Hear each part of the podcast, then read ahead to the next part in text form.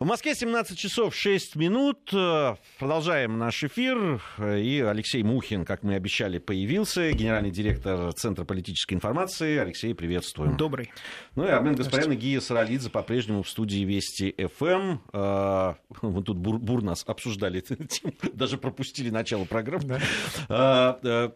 Хотим начать с этого и начнем. А, с вестей, которые приходят из Соединенных Штатов Америки. В течение всей недели мы обсуждали то, что происходит, в том числе и с вами по телефону э, говорили. А, э, да, там так совпало. Последняя речь э, голливудская, я бы сказал. Последняя такая, гастроль. Гастроль, да. Обамы. Ну, он продолжает. Он, по-моему, такое ощущение, что он до последнего момента будет. Он же сегодня, ну, да, мне кажется, нас сначала просто поздравить всех с Новым годом, но имеется в виду год санкций. Мы, мы получили ну, ночью да, продолжение. в марте еще он продлил да, мартовские санкции. Да. Да, сейчас есть, опять э, продлил. У меня такое ощущение, что у Обамы больше других дел нет, как насолить России и Трампу.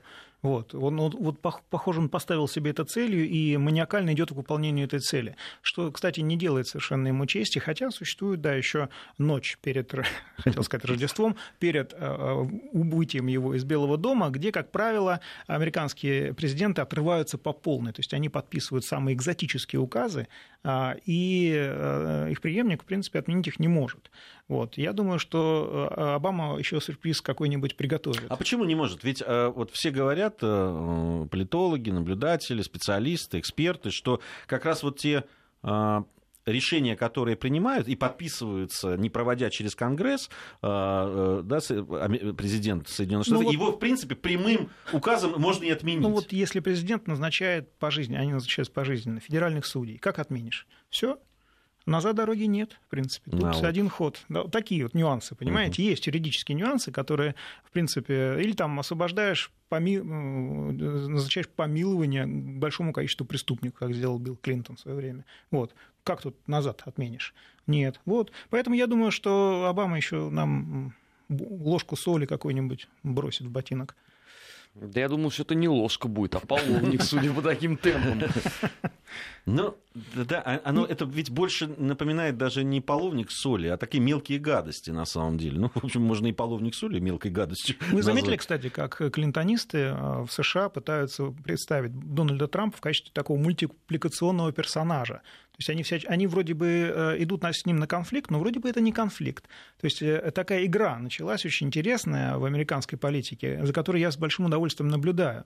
Вот. Они сейчас всячески педалируют Дональда Трампа как актера, прежде всего. Помните, он сыграл эпизодическую роль в «Один дома», потом он герой э, американских мультфильмов и так далее. Вот я думаю, у них сейчас тактика поменяется после инаугурации, они начнут его троллить уже вот именно в этом плане, а, делая из него не настоящего настоящего политика, скажем так. Вот. То есть пытаясь представить все его грядущие инициативы как эм, блажь, а, как эм, Э, проявление там какого-то сумасбродства. Ну да, клоуна из него делать. Совершенно верно. Вот мне кажется, что эта проблема станет перед Дональдом Трампом. Ну, здесь э, помощь политтехнологов понадобится в обязательном порядке. Я, кстати, не предлагаю свои услуги. А это дает вообще что-нибудь? Ну хорошо, ты троллить-то можно там до позеленения. Это можно в Твиттере, в Фейсбуке, можно вот посредством CNN. Они очень активно этим занимаются. Ну а на выходе-то что будет? А на выходе будет, я думаю, что Трамп будет, во-первых, все много, многое зависит от э, команды, которую он все-таки проведет. А, очень много будет зависеть. Помимо этого, Трамп, скорее всего, будет действовать гораздо жестче, чем он сейчас даже стелет. Плюс, но есть и нюансы, потому что Дональд Трамп, например, теперь перестал делать однозначные политические заявления. То есть он э, изменил несколько модель поведения, его заявления сейчас носят непрямой, что называется, характер, их невозможно критиковать в лоб. А это говорит о том, что он несколько сдвигает позицию, то есть он договороспособен. Во всяком случае, видимо, ему посоветовали это продемонстрировать. Я совершенно уверен, что там э, за день, за два и так далее, как многие надеются, никакие санкции, конечно, в отношении России не будут отменены, а не будет э, серьезного противостояния с Китаем, хотя Китай, в принципе, уже готов, они уже там через э, газету, которая является чуть ли не рупором партии, угрожали Соединенным Штатам Америки, не знаю, проглотит Вашингтон такого рода нападку, нападки. Вот. Но мне кажется, что Китай сейчас вступил в активную фазу игры Соединенных Штатов Америки, и если уж пардон, Третья мировая война начнется, вполне вероятно, начнется не в Европе, она начнется на Тихом океане. Что, кстати, вполне вероятно. Ну хорошо, Трамп установил правила игры, бросил вызов Китаю. Китай вызов принял, ответил. А Трампу теперь что, уходить в сторону? Ну это несколько неспортивно. Ну да, и, и кстати, вот эти все ребята его, которые сейчас проходят, эти сенатские комиссии, которых он назначает, и разведку. Ужами и, вьются это, просто. А, они ужами-то вьются, но по поводу Китая это высказывается недвусмысленно. И по поводу того, что... То есть и, им, им-то все про Россию, они говорят, подождите, Россия-то понятно, но там Китай вообще... все понятно. А вон там-то Китай, ну они же кивают в эту сторону, действительно, и говорят, что подождите, ну, вы забыли, а им все равно нет. А вот сейчас вот CNN, вот прямо на, у нас там э, на, на наших э, экранах, да, мы экс-спай по, по поводу Трампа конфликт и, и, России. Конфликт с Китаем он будет отложенным, потому что Трамп, как известно, сомнился в целесообразности Тихоокеанского партнерства, которое направлено против Китая. А, здесь, конечно, Япония сыграла свою активную роль, сказала, э, не надо отменять, потому что, извините, мы договорились. Видимо, Японии настолько серьезные ништячки и плюшки были вручены Обамой за то, что они подписали это Тихоокеанское соглашение, напомню, тянули до последнего, вот, что Япония сейчас не собирается от них отказываться, но Трамп настроен серьезно, насколько мне известно. Ну, вот то, что э, я, Алексей, с вами абсолютно согласен по поводу того, что э, всяческие и либеральные средства массовой информации, да и вообще истеблишмент политический будет сейчас пытаться делать сделать из изгоя, да, в какой-то степени фрика, клоуна из Трампа, и это видно по всему. Да, то, вот только что мы обсуждали, Твиттер собирается удалить аккаунт. Доклад компром... компромат на Дональда Трампа, доклад фееричный. Mm. Кстати, хотите интересную историю на этот счет? Дело в том, что эм, Кристофер Стил, бывший сотрудник Ми-6, который, собственно, и э, считается автором этого доклада, весьма замечательного, я с удовольствием прочитал его, он попал в свое время, в 2005 году, в другую историю. Дело в том, что он вел э, Литвиненко как агента. А, и, видимо, у Литвиненко тогда закончились деньги, он предложил ему а, а, базу данных, материалов, которые э, как сказал Литвиненко, это материалы ФСБ о внутрикремлевских раскладах. Это была база данных на CD-диске, которую Литвиненко продавал за 10 тысяч фунтов. Это не то, что он купил на рынке в Митино за 200 рублей? Нет, нет, нет, нет, я вам расскажу. Дело в том, что когда а, журнал «Власть», э, коммерсант, э, издательство «Дом коммерсант» опубликовал эти данные, я с удивлением увидел, что это мои мониторинги Центра политической информации. У меня есть мониторинг э, баланс сил в органах власти и внешнеполитический баланс сил. Так вот, это к тому времени уже 5 лет он выходил, и это подбор подборка этих мониторингов. Я позвонил в журнал «Власть», мы сделали отличное интервью на эту тему, где я листал, собственно, это и рассказывал. Так вот, этот самый Кристофер Стил, судя по всему, замечен вот в подобного рода фейках. То есть он выдавал материалы за несколько другое. И э, прочитав вот этот материал, который сейчас э, считается э, за его авторством, я заметил те же самые примочки. То есть э, человек надувает щеки, он э, э, дает данные о каких-то э, особых источниках в администрации президента, хотя э, я прекрасно знаю, что это не источники администрации президента. То есть э, вот э, именно поэтому Дональд Трамп, в принципе, э, с чистой совестью назвал это фейком. Я подписываюсь, я подтверждаю, потому что я с этим человеком уже таким невольным образом пересекался с Кристофером, я имею в виду, эм, Стилом. А в этой связи готов разоблачить, что называется, его и этот доклад. Да, да, То есть теперь мы знаем, кто автор самого грандиозного фейка 21 не, ну, века? Ну, Алексей ну, ну, действительно, ну, это, это, это не мой материал, но э, по характеру этого материала я полагаю, что он был скомпилирован именно вот в таком э, ключе, как и... Э, то есть чувак был замечен, извините меня, уже в подобного рода штучках, и ловили его за руку, что называется. Ну, э, вот эти вот хвосты иногда торчат, да, там человек, который э, поставлял какую-то информацию против России э, и говорил о том, что Россия там э, э, каким-то образом влияла на выбор столицы чемпионата мира, да, страны, которая проведет чемпионат мира по футболу 2018 года, вдруг светится в других историях с Трампом и так далее. Но это уж настолько, ну, неприкрытое, да, там... А, ну, здесь уд- удивляться не стоит, они, в конце концов, отрабатывают свою зарплату. Вот. Ну, надо как-то лучше отрабатывать. Слушай, ну, с точки зрения понимаете, ФСБ их не так много. Да, это там Третьяков, проживающий в Соединенных Штатах, и Гордиевский, проживающий в Великобритании. Где вы больше их найдете? Ну, их нету. Посмотри, вот э, европейская печать, она же именно на них ссылается. Главные вот специалисты э, по тому, что происходит в ФСБ. Вот он тебе, пожалуйста, главный источник знаний. И все, а эти-то просто их цитируют. И все, все попы, извините, прикрыты. То есть CNN, в принципе, может сказать, извините, мы вот, да, мы не верифицировали источник, но этот источник уважаемый, мы можем не раскрывать свои источники и так далее. Конечно, книга месяца по Нью-Йорк Таймс, да, там 200 тысяч э, проданных экземпляров. А дальше ты можешь только догадаться, что это вот на самом деле он и есть. Здесь а... надо, конечно, такие штуки, нужно истории, нужно разматывать. Просто нужно понимать, откуда идет информация, кто эти люди, которые ее формируют. А, благо, мы же с ними уже, извините, 20 лет взаимодействуем. Мы их всех, э, что называется, не то что в лицо поименно знаем просто. И я думаю, при определенных усилиях со стороны наших спецслужб либо нашего гражданского общества мы подобного рода фейки будем, можем щелкать как орешки просто. Да, э, э, можем и делаем. Еще, конечно, к сожалению, ну, у нас ограничен выход на западного слушателя и э, телезрителя, да, ну есть Rush ну, Today, но... Сейчас уже нет.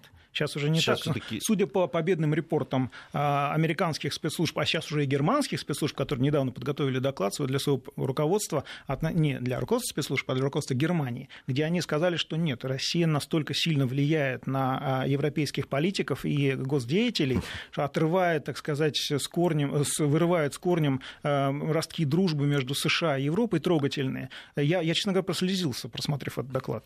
Очень такой прочувственный и так ну, далее. Ну, там же в одном из пунктов, если мне память не знаю, там же еще указано, что российские политики и да. прокремлевские да. эксперты Верно. нагло ведут твиттеры, влияя в том числе на аудиторию. Вот сейчас твиттер начал, сейчас заблокируют э, сначала Трампа, потом вы на очереди, а, э, потому что возмутительные вещи говорите о внешних, э, о внешней разведке. Вот. Конечно, нет, ну интернет есть, есть наш телеканал Rush Today, есть радио, слава богу, да. начинают да, слушать больше, смотреть больше, э, люди понимают. Ну, конечно, э, хотелось бы, чтобы там внутри еще тоже были возможности, чтобы вот, то, вот эти их фейки и а, эту их работу против нас ну, еще ну вот больше. Смотрите, Марин Ле Пен во Франции, казалось бы, политик, которого старательно помещают в маргинальное поле а, политик, которому мы не прочили еще год, полгода назад большой, большого политического будущего. Она сейчас лидер по опросам. И это ли не свидетельство того, что французское общество находится в состоянии крайнего возбуждения по поводу Оланда и его политики? Ну, в этом уже тоже, кстати, нас обвинили, что именно кремлевские... Она даже отказалась от э, того, чтобы э, россияне выходили на ее сайт и так далее. Уже отказалась от финансирования, хотя, в принципе, если вы помните, финансирование брала как кредит под проценты, то есть это вполне себе коммерческая вещь. Вот. Но, тем не менее, уже, я говорю, э, Марин уже начинает немножко так подчищать, чтобы не было э, хвостов. Извините, да. Но уже поздно, если CNN вчера показывает фотографию Маши Катасоновой, да, с этим знаменитым баннером. Но Маша, Марин Лепен, по-моему, подставляет сейчас по полной. Маша, извини, пожалуйста. Нет, у меня вот, когда конспирологически говорят, Мари Лепен посетила Э, Трамп Тауэр в Нью-Йорке. Посидела там, кстати, где-то в уголке. Где-то в уголке с кем-то попила, да. да О, все, вот он. А я думаю, а что вот в этом... заговор. А что в этом плохого, если политик абсолютно легальный, встречается с другим политиком. А, кстати, он еще даже не вступил в да. должность президента. Да. А Мария Ле Пен собирается стать президентом Франции. И у, него есть, у нее есть шансы, судя по опросу. Почему она, допустим, не может встретиться? Объясните мне. Я Почему благородному Дону не встретиться? Да, да, да. У нас не так много времени э, остается вот на эту нашу политическую часть. Потом мы будем говорить о других делах. Э, в... Э, Алексей, хотел бы поговорить о Прибалтике. Две новости. Да? С одной стороны, вот заявление нашего Минобороны о том, что, по его сведениям, в Литве к осени будет уже размещено 1200 э, военнослужащих э, стран НАТО, мы знаем, да, туда сейчас выдвинулась еще и На техника. На основе. Да, Давай. да, да. Вот технику туда перегоняют. Есть заявление, я просто хотел уже все это объединить и просто о Прибалтике поговорить вот в этих новых условиях.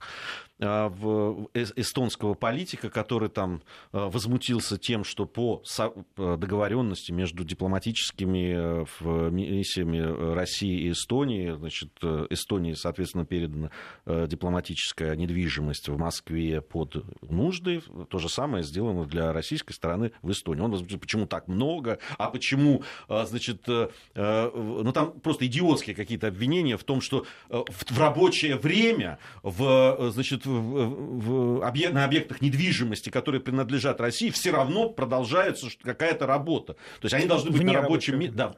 Нет, вот во время в рабочее время там, где они живут, да, не работают, а живут, uh-huh. а там все равно остаются какие-то люди и что-то делают.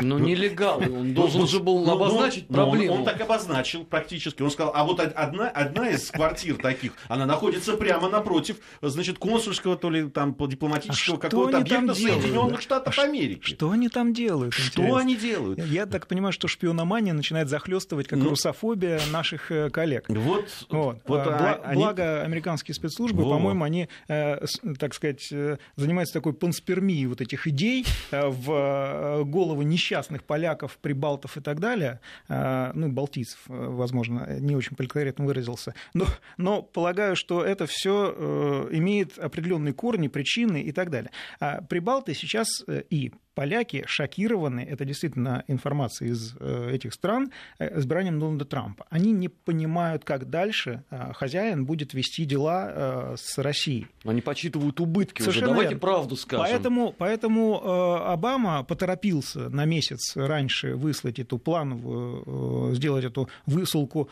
техники военной, танков, пресловутых 900 То есть танков. Они, они предполагают, что они должны они, позже. Они да? должны были, это они по плану НАТО, все, да, в феврале должны были быть дислоцированы для участия, для участия в учениях. Вот, то есть все нормально, все хорошо. Никто, это было согласовано с российской стороной и так далее. Там существуют мобилизационные планы по ротации и все. Но э, Обама просто нарушил эти планы, а, чем вызвал наше э, удивление. Но э, для этого была причина. Он просто успокаивает свою клиентуру в Прибалтике и в Польше, там, на Украине и так далее. А потому что они находятся в состоянии истерики. А, в этом смысле американцев можно понять, потому что в состоянии аффекта политики политики, в том числе вот прибалтийские, польские и украинские, могут совершить какие-нибудь резкие поступки, в которых не заинтересованы ни США, ни Россия. То есть, в принципе, это можно понять. Я не думаю, что там был какой-то ну, очень сильный злой умысел со стороны администрации Барака Обамы, дескать, подразнить э, русского медведя. А, я думаю, что речь еще шла, конечно, об акте устрашения. Уже очень регулярно по западным средствам массовой информации вот эта а, танковая атака а, демонстрировалась, э, так сказать, создавая определенное впечатление.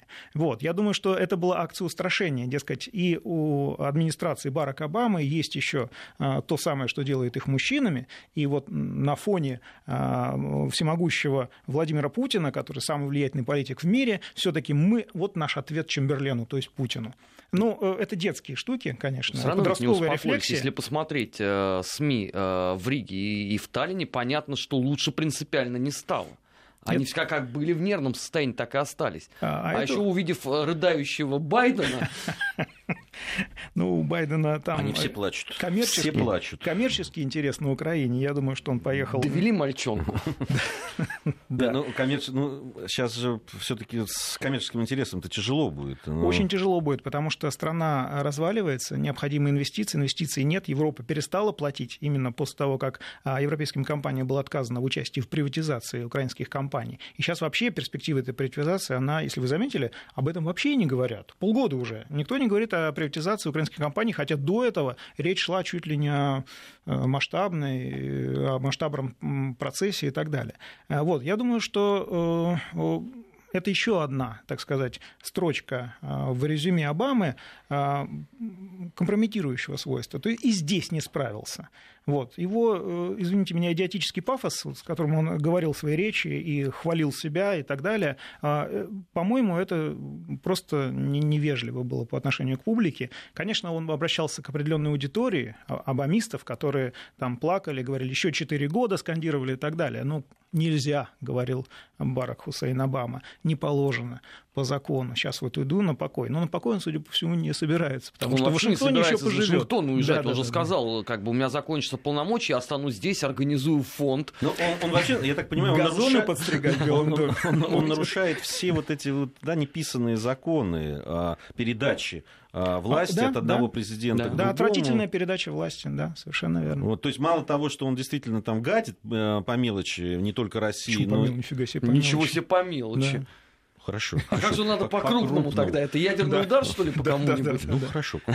Я предпочел так Особенно, кстати, принизить его заслуги. Последняя инициатива сенатора, там, по-моему, несколько сенаторов из демократов и республиканцев, там вообще действительно очень серьезные вещи. Я не устаю возмущаться, потому что запрет инвестиций а, российского ТЭК, э, ВПК и так далее, который, э, по сути, является проявлением нечестной конкуренции, он ложится сейчас на довольно э, интересная и очень динамично развивающаяся инвестиционную привлекательность России. То есть ребята хотят просто сбить волну. А российская экономика, российская валюта сейчас находится в очень хорошем состоянии, и инвесторы, в принципе, изготовились для того, чтобы... Даже начали. Даже начали уже инвестировать, инвестиции, собственно, инвестировать, выкупать компании и так далее. А американский Сенат хочет эту волну сбить, я так понимаю. Но за это, честно говоря, в 19 веке канделябрами по голове били. Ну, сейчас же эпоха толерантности. Сейчас ну, можно только в Твиттере покритиковать и быть забаненным, как Трамп. Но я думаю, что России следует подготовить э, ответные э, акции. Не прямого действия, я, конечно. Я, я хочу понять, э, все-таки возвращаясь к Прибалтике, вот к этим войскам, которые туда направили, Трамп ведь не, абсолютно откровенно и прямолинейно, что ему свойственно, да, говорил о том, что по поводу Европы, по поводу американских Э, войск и защиты Европы, да, там военной, он говорил, платите, господа, платите. Он не собирается... Э, э, по ощущению, что, ну, не то что ощущение, а по его словам, значит, что Америка все, она не, не собирается платить за европейскую безопасность. И он ну, это говорил в том числе Германии и Франции. Ну, за что может заплатить Латвия и Эстония? Ну, они поэтому и в шоке. Это первый Нет, человек, который у них потребовал денег. другом. Чем может заплатить Латвия и Эстония? Они, может быть, и готовы, но чем? Вопрос, да, вопрос в том, а что нам ожидать вот в этом направлении? И изменится ли как-то поведение прибалтийских а, стран в этом смысле? Прибалтийских стра- э, стран не изменится, потому что у них сейчас выхода нет. У них выход, э, у них, к сожалению, такой цукцванг. Либо возвращаться к отношениям к России, с Россией, экономическим прежде всего, а, делать банки, которые будут отмывать э, средства, а, я не знаю, там, пропускать льготным режимом через порты российские товары и так далее. Но в ближайшей перспективе этого не предвидится. Поэтому у них непонятно что. Они живут на дотации Европейского Союза. Промышленность промышленность, э, они это не аграрные страны, промышленность, там уже деиндустриализация заканчивается. То есть люди рассчитывают, как на дотации. То есть мигранты э, по месту, по месту жительства. Вот. Но к России, естественно, в ближайшее время повернуться это э, серпом по нежным местам. Это невозможно просто. На Украине с этим руководством то же самое. Та же самая ситуация складывается. Какой выход у Трампа? У Трампа, к сожалению, выхода тоже не очень много, потому что у США есть определенные обязательства, прописанные вполне себе, вот, которые он обязан выполнять. И поэтому я думаю, что и модернизация э, ядерного тактического оружия в Европе пройдет, то, что инициировал Обама, и то, что Трамп должен будет сделать. И э, усиление военного присутствия в Европе тоже. Но Трамп за это будет требовать от европейцев денег. Это тоже, можно э, гарантировать. Иначе на него повесят всех собак. Ведь он обещал столько, столько, что теперь демократы будут очень внимательно следить за тем, чтобы он это выполнял, либо не выполнял. Вот. И, соответственно, критиковать, дескать, ах, вот победил нашу-то Хиллари Клинтон, а не выполняет ничего. Не, ну это ж это понятно, что критики он не избежит. Они вообще там все заточены на импичмент, чего уж там говорить. И наши либералы же тоже там все, да, сейчас вот да, там, да, до, да. до импичмента доживем, а там посмотрим мы еще. Так, так они нам угрожают. Алексей, большое спасибо, спасибо за то, вам. что пришли. Приходите еще. Генеральный директор Центра политической информации Алексей Мухин был у нас в студии. Напомню, что после новостей в студии появится уполномоченный по правам э, ребенка в Московской области Ксения Мишонова. С ней мы поговорим вот о малыше из Дедовска и о том, как его судьба будет решаться. Недельный отчет. Подводим итоги. Анализируем главные события. Армен Гаспарян, Гия Саралидзе по-прежнему в студии Вести ФМ. Как мы обещали, у нас в студии появилась уполномоченная по правам ребенка Московской области Ксения Мишонова. Ксения, приветствуем тебя. Здравствуйте. Да, не, не, не будем скрывать, и Армен, и я хорошо э, знаем э, Ксению, но так как она... Годы. В, да, годы. Так как в официальном она статусе, все таки на «вы». А, обозначил я для наших слушателей тему, которую мы, на которую мы будем говорить. Скорее всего, многие в курсе, но кратко все-таки изложу да, вот ту историю, о которой мы хотим с Ксенией поговорить. В два с половиной года назад, многие об этом помнят, мы на нашей радиостанции об этом рассказывали, пропал ребенок из э, больницы города Дедовска подмосковного. А, его искали волонтеры, полиция, к сожалению, безрезультатно. И вот спустя два с половиной года угу. пришла информация о том, что ребенок найден. Угу. До конца еще, ну, все равно есть еще формальности, должны установить, генетическая экспертиза должна установить, что действительно это тот самый мальчик. Но ну, мы исходим из того, что все-таки это этот мальчик. Uh-huh.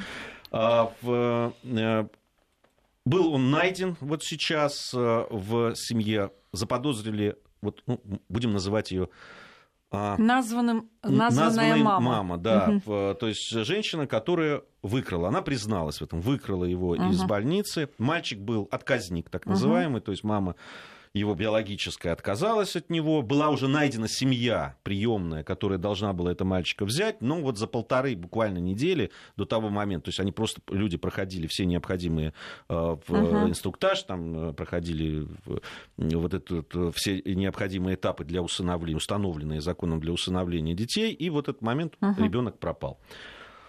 А, понятно, что возникла ситуация очень запутанная, неоднозначная, эмоционально невероятно окрашенная. А, мы проводили да, такой интерактив у нас здесь э, на радиостанции, и тысячи смс-сообщений, тысячи э, сообщений на Вайбер. Телефон разрывался, э, не имели возможности даже брать звонки. Ну, в топе Твиттера была в топе эта Твиттера. тема. Ну, эта тема номер один. Выпуски uh-huh. новостей начинаются с этого. Действительно, всех взволновала судьба этого мальчика, который, ну вот так вот начинается, да, судьба у ребенка, что он, э, да, он родился и уже там э, предательство матери, потом вот эта кража, теперь его отбирают у родителей, понятно, всем уже хочется, чтобы этот малыш обрел семью, uh-huh. да, был спокоен. А, Ксения, я знаю, вы вчера встречались и с родителями, с названными, да, так uh-huh. будем их называть, и с, со следователями, и с органами опеки uh-huh. и так далее. Все были. В каком сейчас состоянии вот находятся дела? Что сейчас происходит? Ну, давайте начнем с того, что когда стало об этом известно, стало известно об этом а, в среду вечером, то, конечно же, мы, ну, во-первых, были в курсе все сразу. Это вот, чтобы все понимали, это и мы молчали, не давали комментариев, не потому что мы ничего не знали, не были в курсе, нет, были все в курсе, начиная от э, губернатора Московской области, ну и заканчивая всеми ведомствами и службами. Другое дело, что информация, а, она накапливается, да, и вот э, со среды до пятницы э, нам не хватало этой информации в итоге, потому что все газеты газеты, которые э, что-то печатали, они где-то добывали, но им, например, родители не давали информации, да, они не давали интервью. То есть они распечатывали какие-то непонятные истории, говорят, что э, вплоть до протокола следствия они, ну, вот просто... А да? где же они его взяли? Это тоже вопрос, э, и этим сейчас будут заниматься, я думаю, следственные органы. Но вот если кратко вам рассказать, какая сейчас ситуация, ситуация следующая. Маму отпустили, вот эту названную маму отпустили а, а, с подпиской о невыезде. А, соответственно, ребенок находится в больнице города Дедовск. Мы посещали малыша. Малыш находится в хорошем состоянии, то есть у него нет паники, он э, не подавлен, он не плачет э, и не боится взрослых. Это говорит о том, что психика у него нормальная, устойчивая. Он может э, заниматься сам игрушками. То есть мы для него быстро перестали быть интересными, если честно. Он там сказал нам здрасте, со всеми поздоровался, взял игрушки, как только он что-то там распаковал, практиковал, он запросто, пока мы разговаривали, занимался сам с этим и, в общем, не скучал. Вот, поэтому э, сейчас, э, конечно же, большинство людей склоняется, чтобы оставить, эм, ну, как бы рассматривать, будем так говорить, все-таки есть закон, рассматривать одним из кандидатов, и, может быть, основным кандидатом на а, приемного родителя э, этого малыша, это вот этого названного папу мужа этой женщины, которая совершила кражу. Чтобы ему стать кандидатом, а, ему нужно пройти соответствующие процедуры, собрать пакет документов, соответствовать, со, со, соответствовать всем требованиям, которые предъявляет закон в случае э, усыновления или определения ребенка. Малыша все зовут Егором. То есть он туда, знаете, такая коллизия странная была. А он поступил туда по документам Матвей Иванов. И медперсонал, ну, люди вышкаленные, стали его называть Матвей. Мальчик не отвлекается на имя Матвей. И нам пришлось тоже вмешаться в эту ситуацию и попросить все таки их называть Егором его, потому что он два а, с лишним года, он знает свое имя и откликается. Вот. Ну вот вкратце ситуация такая. Подключились общественные организации, подключился, э, как вы знаете, Анатолий Кучерена, э, подключились э, все органы опеки. Ну то есть э, все люди заинтересованы, конечно же, в скорейшем разрешении этой истории. В скорейшем разрешении этой истории. А Следствие продолжается, правильно я да, понимаю? Да, конечно, конечно. Конечно, да. следствие продолжается, продолжаются следственные эксперименты. Более того, как нам сказали в Следственном Там комитете... Экспертиза. А, будет экспертиза, будет психиатрическая экспертиза для мамы, названной для этой женщины. Сейчас она э, в крайне, я бы сказала, нестабильном состоянии. Понятно, что для нее, как она говорит, она с одной стороны все время ждала, что это случится в ее жизни, что придут и обнаружат. Ну, то есть она была готова к этому. С другой стороны, конечно, у нее шок, плюс э, привязанность к ребенку, который не дает ей, понятно, стабилизироваться. Она эмоционально очень нестабильна, но пытается держать себя в руках, конечно же. Э, с ней будут, как сказали следователи, много работать. Вот это завтра не закончится и через неделю не закончится. Это такая продолжительная процедура. То есть почему а... такая сложность? Вот почему нужно было ребенка похищать? Ну в детском доме же можно было взять э, малыша сиротку какого-нибудь. Армен, Зачем вот Армен, это все нужно? Это, это на самом деле вопрос номер один, который возникает всегда э, у всех, э, особенно когда ты встречаешь ее. Я, конечно же, не удержалась, тоже ее спросила. Я спросила, а зачем вы это сделали? Ну, вы могли прийти, заявиться, сказать, я хочу этого ребенка. Но все-таки там присутствовала доля корысти ее личной, да, э, она женщина простая, законов тоже не знает каких-то. Поэтому она, когда мы спросили, зачем вы это сделали, она говорит, ну вот я, понимаете, хотела ребенка. Вот у меня там случилось вот ну, это. В смысле корысти, не денежной корысти? Не-не-не, а не, корысти в смысле вот личной, устройство вот личной жизни. Да, понимаете, э, судя по тому, что говор... ну, как бы она говорит, она говорит, что она не знала про то, что он отказник, что она просто взяла первого попавшегося. И потом подделала свидетельство о рождении. И подделала свидетельство свидетельство о рождении. Ну, э, спрашивали ее.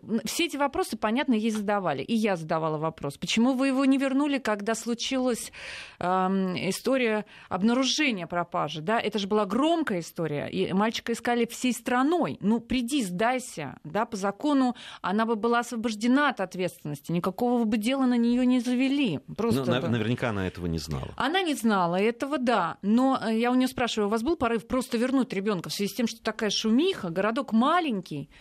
Она говорит, было, но прошло. Я так привязалась к нему, что я уже все решила, будь как будет, как Бог даст, э, не могу оторвать его от себя. Ну, вот такие человеческие проявления. Э, действительно, ну вот а, настолько эмоциональная и, и действительно запутанная ситуация, но здесь эмоции. И я, в общем, понимаю наших слушателей, да, там я говорил, что там тысячи смс-сообщений у нас были в Вайбере, звонки и так далее. И ну, большинство говорило, ну отдайте ребенка. Ну он два с половиной года, он привык, он ее называет мамой, э, этого человека папой. Пускай он живет в семье. Понятно, что все представляли себе ну, ребенка, которому еще не исполнилось трех лет, которого забрали в больницу, где он там один, э, э, где-то без мамы, без папы, не понимая, что происходит. Но эмоционально трудно да, смириться с этим. Хочется сказать, слушайте, ну было же все нормально до вашего вмешательства. Э, взяли. Но с другой стороны, я Поставьте вот... себя на место родителей. И посмотрите на эту ситуацию с другой колокольни. С... Сразу отрезвляет. Ну, родителей ты имеешь в виду, если бы это был ваш ребенок, ты имеешь в виду. Ну, да. там, видишь, все говорят, ну, не, он же был отказник, у него не было родителей. Понимаешь? Он, Не, но от него равно, отказались. Э, да, но, понимаете, для нас очень важно, чтобы вы э, тоже осознавали, я хочу обратиться ко всем нашим слушателям сейчас. Мы все должны понимать, и мы должны вот просто для себя решить, это было преступление. Это было преступление. Ну, вот что хотите делайте. Это было преступление. И она это тоже понимает. Она это понимает, она раскаивается, безусловно, но она понимает, что она совершила нечто тяжкое. И неважно, отказник ребенок или не отказник. Потому что а, представить нормальную, есть же у нас э, прецеденты были, когда, например, дети терялись или их воровали да, у мам. И мамы, и есть такие случаи э, у нас в стране, когда мама ну, кончала жизнь самоубийством, не могла пережить эту потерю. Поэтому э, мы должны просто для себя, и мы для себя это решили уже, что мы считаем, знаем, что она совершила преступление. Оправдывать ее здесь бессмысленно. Ну, бессмысленно. А, какой бы мотив ни был, это преступление. Доказать, что она была в аффекте, уже невозможно. Ну, время прошло. Большое время прошло. Два с половиной года в аффекте? Это, ну, это что-то новое тогда в криминалистике. Нет, я имею в виду, когда она совершала преступление. Сейчас уже понятно. Здесь эти два с половиной года она жила. Мы тоже спрашивали, а как вы думали дальше это социализировать ребенка? Но ну, в детский сад вы его не можете отдать без свидетельства о рождении, без документов. А, скажем, в школу тоже. Мы продолжим. Сейчас небольшая пауза. Недельный отчет. Подводим итоги. Анализируем главные события. Продолжаем мы подводить итоги недели. Говорим о самом громкой новости прошедшей недели, о найденном мальчике, которого все думали о том, что он пропал два с половиной года назад. Вот это самая история малыша из города Дедовска, Московской области. У нас в гостях уполномоченный по правам ребенка Московской области Ксения Мишонова, Армен Гаспарян и Гия Саралидзе также а, в студии. А, три, три 5, господи, 533 наш смс-портал про слово «Вести». Не забывайте в начале вашего сообщения. И вот из Санкт-Петербурга угу. сообщение. Говорят, вот отвечают, Ксения, вам. Да, преступление. Да, накажите ее, но ребенка оставьте ей и названному отцу. Угу. Это, кстати, очень распространенно. Да, а да. наказание тогда в чем? Наказание, ты знаешь, если по закону, ну, вот, наказать, там до 15 лет, если не ошибаюсь. 7-12. 7-12. Ну, у него могут быть смягчающие обстоятельства, безусловно, но я бы сейчас не очень хотела это обсуждать, потому что это все таки дело суда и следственных конечно, органов. Конечно, Конечно. А, по поводу а, а, оставить отцу, вот здесь, угу. да? Да, очень распространенное. Ну, в общем, для нас это тоже мы, понятно, находимся в обществе, и мы тоже, когда разговаривали с э, этим названным папой, ну, э, что из себя представляет этот человек? Э, ну, он такой простой, простой русский мужик, вояка, прошел Афганистан, Э, конкретный такой, когда стали говорить, вот если там он окажется, ну, его спрашивает следователь, говорит, вот если он окажется там не вашим сыном, потому что он тоже проходит на всякий случай генетическую экспертизу, так положено. Он говорит, как это не мой сын? Это мой сын. То есть он уже рвется в бой. Я его там просила все-таки убрать оружие, но образно, да, для военного человека, для тех, кто прошел Афган, это понятная история. И перестать, ну, воевать в открытую, давайте, говорю, договариваться. Эм, мы спрашивали его, как он отреагировал вообще на эту историю. Потому что его версия, что он ничего не знал, и ее версия, что он ничего не знал о том, что ребенок краденый. Он говорит, что был шок, конечно, но я, говорит, его вот, вот морально, внутренне, я, говорит, не отдаю его вам. Он мой. Вот он мой. Все. И он, э, видно, что готов бороться за него, это правда. Видно, что заботится о нем, э, трогательно это очень. Они переживают, что он там ест, э, как он одет, э, во что играет. Ну, то есть я знаю, что они постоянно дежурят. Ну, не то, что дежурят, они ходят в больницу, носят передачи. Понятно, до нашего приезда они рвались туда его навещать, но сейчас по закону тоже невозможно его навещать. Объясню сразу всем, потому что это тоже идет немножко такая волна, что вот, пустите маму, папу и так далее. Значит, эм, сейчас идут следственные значит, действия, да, по которым во-первых, идет проверка мамы, названы, а во-вторых, э, ребенка в больнице и где бы то ни было могут навещать только законные представители. Так вот, э, сейчас этот названный папа незаконный представитель. Чтобы таким стать, ему надо даже получить хотя бы вот это звание кандидата на приемного родителя, а для этого ему нужно, опять же таки, пройти процедуры, документы, сдать пакет. Э, Но ведь вот, вот людей ведь это раздражает. Раздражает, скажет, вот вы такие сухие чинуши, вот вам бы лишь бы, да, формалисты, ничего у вас вас человеческого нет, сердца нет, один камень. Нет, могу сказать, что мы сейчас делаем все возможное. Ну, согласитесь, вот человек, э, ну, есть же законное основание, ну, просто законное основание, да, получить ему свидетельство, где он будет вписан отцом. Он, например, должен сдать э, справку НДФЛ. Сейчас он не может этого сделать, да, он должен показать условия жилья этого мальчика. Он не может этого сделать. Та квартира, которую он, они сейчас снимают. Ну, то есть ему надо показать договор. Это, ну, это официальная процедура. Мы не можем, несмотря ни на что, несмотря на все, что мы знаем, что они его растили, все, но он должен это пройти. Сейчас, конечно же, мы делаем все, чтобы это ускорить, чтобы все документы были собраны быстро. Более того, мы договариваемся со школой приемной родителей, которую он тоже должен пройти.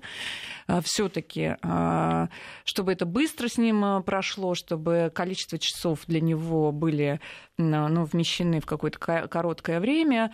То есть он должен пройти это. Это официально по закону, это правильно. То есть на мой взгляд, уже и так очень много исключений в этой истории по отношению к людям, которые сначала ну, совершили преступление, потом э, воспитывали, в принципе, ребенка хорошо воспитывали, берегли его, раз он не болел, там, не попадался, ничего. Поэтому здесь и так много пошли, ну, во многом пошли им навстречу. И поверьте, у меня сейчас его телефон есть, у него мой телефон есть, у папы, у адвокатов, у них есть телефоны всех представителей общественной палаты. То есть они сейчас под нашим, ну, будем так э, грубо говорить, колпаком внимания внимания, под большим колпаком внимания и заботы. Вот мы сейчас о них заботим. Здесь же сейчас, э, я так понимаю, не знаю, Армен, согласишься со мной или нет, здесь она такая двоякая ситуация. Ну, понятно, что она запутана изначально.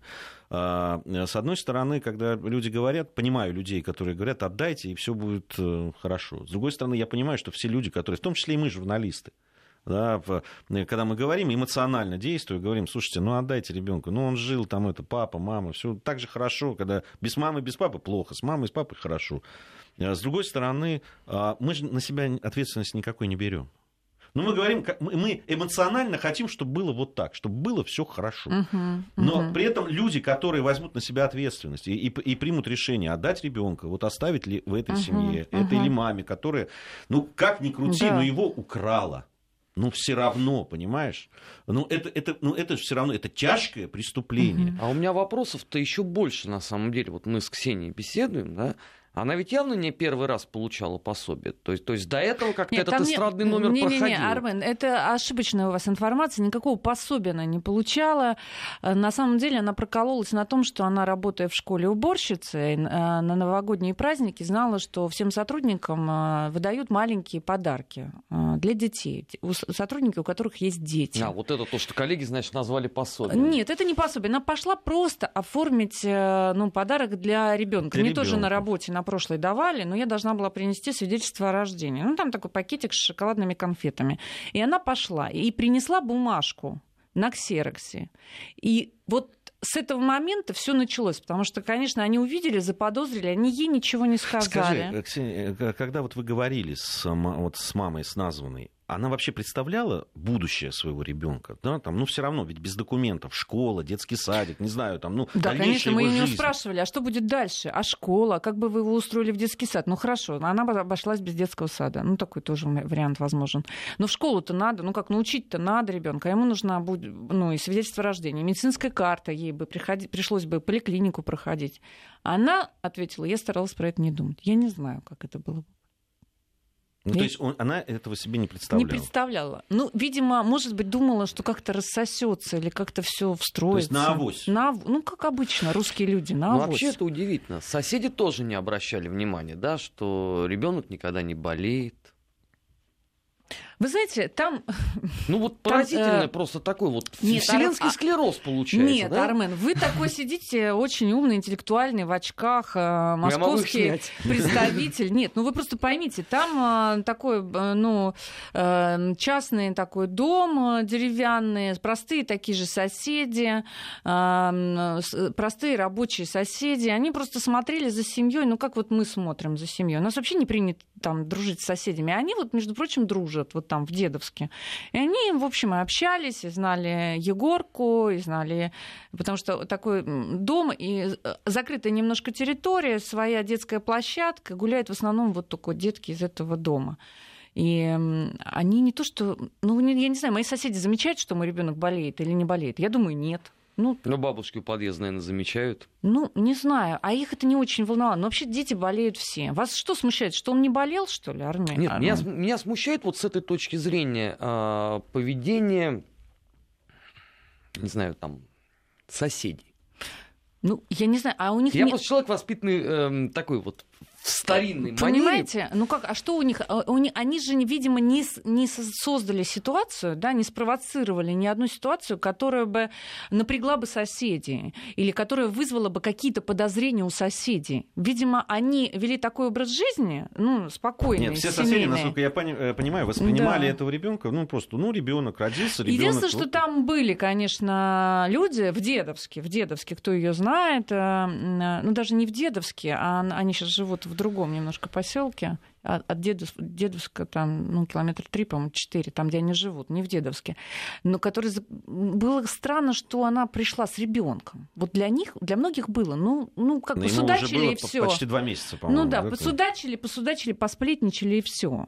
Ну, вот. Здесь вот очень важно. При том, СМС... что по всем телеканалам да, угу. рассказывали о том, что пропал ребенок. Э, да. Очень удивительно рядом. Очень важный вопрос. Э, значит, э, пишет нам из Москвы. А, а вот вы не совершили преступление, забрав ребенка? Ну, во-первых, не Мы? уполномоченный по правам ребенка, ну, видимо, Ксения обращается, да. забирал ребенка, забирала опека. Вот смотрите, вы, да, здесь вот хотелось бы расставить точки над «и». Угу.